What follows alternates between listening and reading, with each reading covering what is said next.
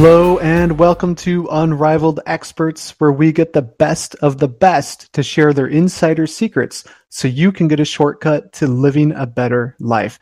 I'm Chris Gunkel, and joining us today is Aundrea DeMille. And Aundrea is the author of a couple of books, Bunny Seeds, and her newest one, Is It Racism? How to Heal the Human Divide. And I'm going to put a shameless plug in there for her.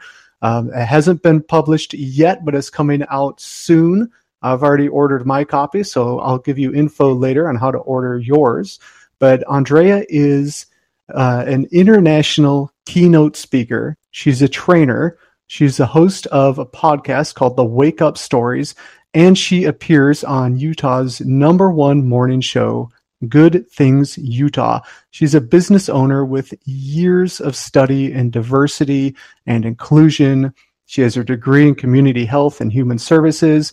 And she's even been appointed by Governor Cox and Lieutenant Governor Henderson in Utah to serve on Project Gateway Equity and Opportunity Commission. Today, she's here to talk to us about how to control our thoughts and navigate uncomfortable conversations, which is so timely right now. So, Aundrea, thank you so much for joining us and welcome to the show. Hi, Chris. Thank you. It's a pleasure and an honor to be here. I'm excited. You're doing super important work, so I'm glad you're here. I want to hear from you. Um, there is one thing that concerns me a little bit, though. I want to make sure we cover first, and that is you love peanut butter, but you don't like chocolate because everybody knows those two go together. You know, it's like the best flavor combination ever. Uh, I get crap from that all the time. It's true. I love peanut butter and I hate chocolate. I do love white chocolate, and and I'm glad that um, Hershey has deemed to make a Reese's peanut butter cup with white chocolate. So that is my jam. so now you're not completely left out and missing right. out on this. Okay, perfect. So let's jump into it. Uh, I, I, gave a little intro, uh, a little bit of background about what you do, but I, I want to know who is it? Like, who's your your number one person or, or group of people that you can help?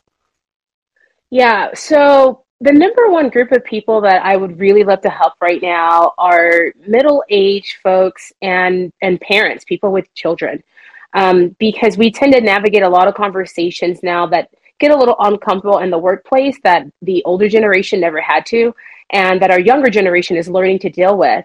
And so it's really important for us to be able to navigate those uncomfortable conversations um, with an open mind and an open heart and be able to, to teach our children how to be more inclusive moving forward as well. So you mentioned you mentioned that you want to work with parents and and middle-aged people because we haven't necessarily and i fit in that you know middle-aged parent mm-hmm. so i fit right within that demographic and you said we haven't necessarily had to have a lot of these conversations growing up what's what kind of friction what kind of problems does that cause now when we're talking with our children and, and we don't know how to guide Right. So, really, when it comes to any of the topics, whether it be sexual education, racial bias, gender biases, um, discussing things about the LGBTQ community, the first thing that we really need to do is lead out with empathy. Um, our generation was kind of raised in this era where we didn't quite talk about it. Um, you know, when I was a young teenager and late elementary school, there there wasn't the queer movement that there is now. You know, it was very quiet and hushed. Um, you know, gays did not have the right to marry. They didn't have the right to adopt children. And, you know, we were still dealing, dealing with civil rights things as well. I know in terms of where I grew up, the NAACP came in and sued my county um, for lack of integration. And then they started busing black and brown kids from the south side of my town to the north side. And literally, if you lived in my neighborhood and you were white, you went to one school, and if you were black, you went to another because schools were not integrated like they were supposed to. And so it seems like oh we are all past all of those things you know we we think and feel more inclusively. We welcome the the gay community you know um, civil rights is behind us. We're we're all blended together now but we still have some work to do and our generation wasn't really taught how to navigate those uncomfortable conversations. So when people are trying to navigate those conversations without any training without talking to you and, and learning from somebody like you who helps offer this guidance, what what are those mistakes that people are having when they try to initiate the conversations and take part in that? So what I've noticed when people what what what the mistake the mistake that happens from what I've noticed, um, and in leading these conversations, whether it's in a training or a keynote address, usually people come at it from an angle of well, talking about it is just contributing to the problem, um, or they'll say, well, I don't if it if the term is race, they'll say things like, well, I don't see color. I teach my kids to love everybody. And the two reasons why I feel those statements are harmful are one, when it comes to talking about it contributes to the problem, I feel like that couldn't be any further from the truth. I mean, if we want to prevent teen pregnancy and STDs, you have to be willing to talk about sex with young adult and teenagers and safe sex practices. We have to be able to, you know, use the words of what contraceptions are and how to receive help and, you know, no means no and things like that to keep them safe. And so I feel when it comes to the conversation about race or gender rights, um, and even women equality rights, talking about it actually helps to heal that divide.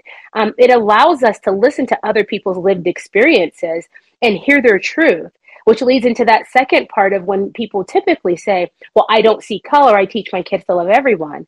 And while I think that might come from a place of love, um, it can be very harmful because when you choose to not see color, you are ignoring someone's identity and their lived experiences. Because the truth is, someone's race is a part of who they are. And they go through life and navigate situations that are different from other people of different races, just as men and women navigate the world differently based on our gender. And, you know, we're still working to come together in those topics, but those statements couldn't be any further from the truth. Now, all of these subjects, all of these topics, uh, with these hard conversations. There, there's a lot to them. Everybody, you know, there's there's a lot of passion on both sides, um, mm-hmm. And a lot of nuance to them. What's some of that stuff when somebody's trying to help other people navigate through these conversations and initiating the conversations? What are some of those facepalm moments where you just shake your head? You're like, "This is the worst advice ever." Right. Uh, a lot of the times when you can get the worst advice ever would be just to ignore the problem. And um, for instance, during the Black Lives Matter movement, there's a lot of, of, of, contention and it feels like people either take one side or the other. You know, if, if people say Black Lives Matter, the rebuttal was always, well, all lives matter. Well, here's the thing when the whales are dying, or the bears, you know, need habitat or the bison are, are uh, on the verge of extinction. Everyone rallies behind those groups and they don't say, well, all fish matter, you know, well, all mammals matter. They get behind it and do what they can to save the whales or save the fish, or sorry, to save the bison um, or the bears. And I feel like that in and of itself can be probably the most damaging if a, if a group is making a stance to bring out something um, that is literally life threatening, I think it's up to us as humans to first lead out with empathy and listen to other people's lived experiences. Um, and the first step to doing that is waking up to our own unconscious biases. Uh, that's another trigger that people tend to rebuttal. Oh, I don't believe in unconscious bias. I do everything consciously. And if I could, Chris, I would like to share a really quick story. Um, I always tell people, well, let me let me tell you this. I was, as you mentioned, commissioned by Governor Cox to serve on um, Project Gateway, Opportunity and Equity, and I was at the signing of Governor Herbert of Utah's um, Diversity Compact. So he issued a compact stating what Utah would do and five principles that they stand on to make a more equitable state. And so here we are, we're at the Capitol steps. Um, it's December, early December. We're getting our first snowfall of the year for Utah. And, you know, every, the who's who were there in terms of very affluent and powerful politicians, business owners at the signing of this compact. It's being filmed by every news station in the state. And I catch movement out of the right corner of my eye. And then I notice that a young gentleman starts to walk closer. And as he gets closer, I can make him out a little better. And his ethnicity is he's Latino, he's Hispanic, and he's covered in tattoos with his pants a little below his belt line. And when I looked at him getting closer, one, it's snowing, so I was kind of thrown off that he wasn't wearing a shirt. Um, but my first feeling was fear when I saw him. And my first thought was, what is he doing here? Is he here to start trouble? And I share that story with people because here I am at the signing of a diversity compact. I do work of inclusion for women, for all minorities, for the LGBTQ community, and I am showing bias towards someone just because of how they look.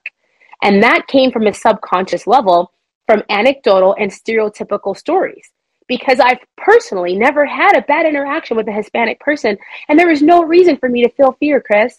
And so I tell people one of the first things we can do is catch ourselves in that moment and wake up to our own biases. I'm happy to say that later I went on and I said, Aundrea, stop it. Look at him. And I made myself look him in the eye. And he was smiling and elated ear to ear. And I'm so glad that I was able to very quickly change my feelings from fear to one of inclusion and happiness and joy. And if we all take a moment to one, check our feelings and wake up to our own biases, then we really can start to lead out and create more equity to help heal that human divide um, and everything that's going on in our country and our world right now. Thank you for sharing that story, um, because because we all do experience that, whether we want to admit it or not. And right. the other thing that I like about your approach is really going after the unconscious bias, that mm-hmm. hardwiring in our system. You know that that over years are unconscious, which is really, you know, 90, 95% of our thinking. There's, you know, we like to think Absolutely. that we're thinking through every bit of the day, but we're not. It's, you know, most of the stuff is automatic. And so being intentional, noticing that, being able to change it. Um, I love that. Thank you for sharing that story. And, and can you give us some guidance too? So in the, let's say in the next 48 hours, we want to start on this now. What's something that we can do, any exercises or, or, or thoughts that we can, can do to, uh, to really start going in the right direction and, and take notice of these biases and stopping them? Yeah, sure thing. Um, the first thing that we can do is when you catch yourself having a bad feeling, you know, whether it's fear, anxiety, stress, because of how someone looks, whether it's their gender, their age, their race, their culture, stop for a moment and ask yourself, where do these feelings come from? Why am I experiencing these feelings? And then explore it. That's the first thing that we can do. The second thing that we can do is, you know, be willing to listen to other people's lived experiences. And as you mentioned, I have a podcast called The Wake Up Stories. And on that, it's a 20, 25 minute show so people can listen while they're commuting or working out.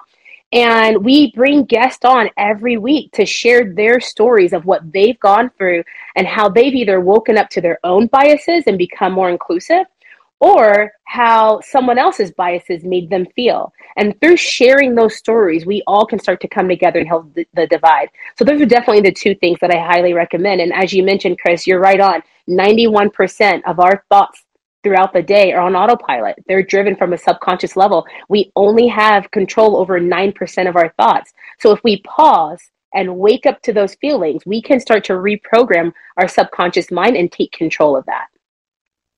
Absolutely. It's something we all need to be aware of. We all need to do and and really seeking that understanding of of ourselves and how we're wired and then also how others are wired too because because you just need to have that understanding of each other. Uh, Aundrea, we've barely touched the uh, the tip of the iceberg on a very complex subject, family of subjects.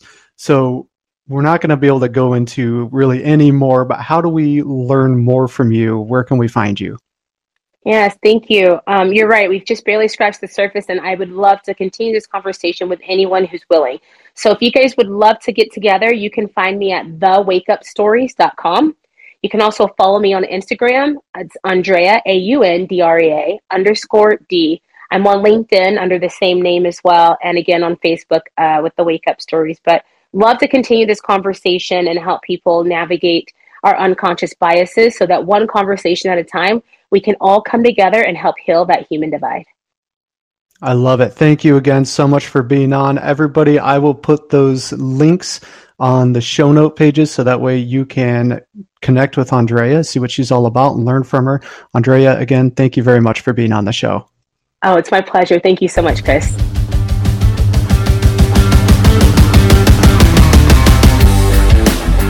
Thanks for being here and checking out our latest amazing guest. Be sure to head over to unrivaledexperts.com to learn from more incredible experts so you can get a shortcut to living your best life.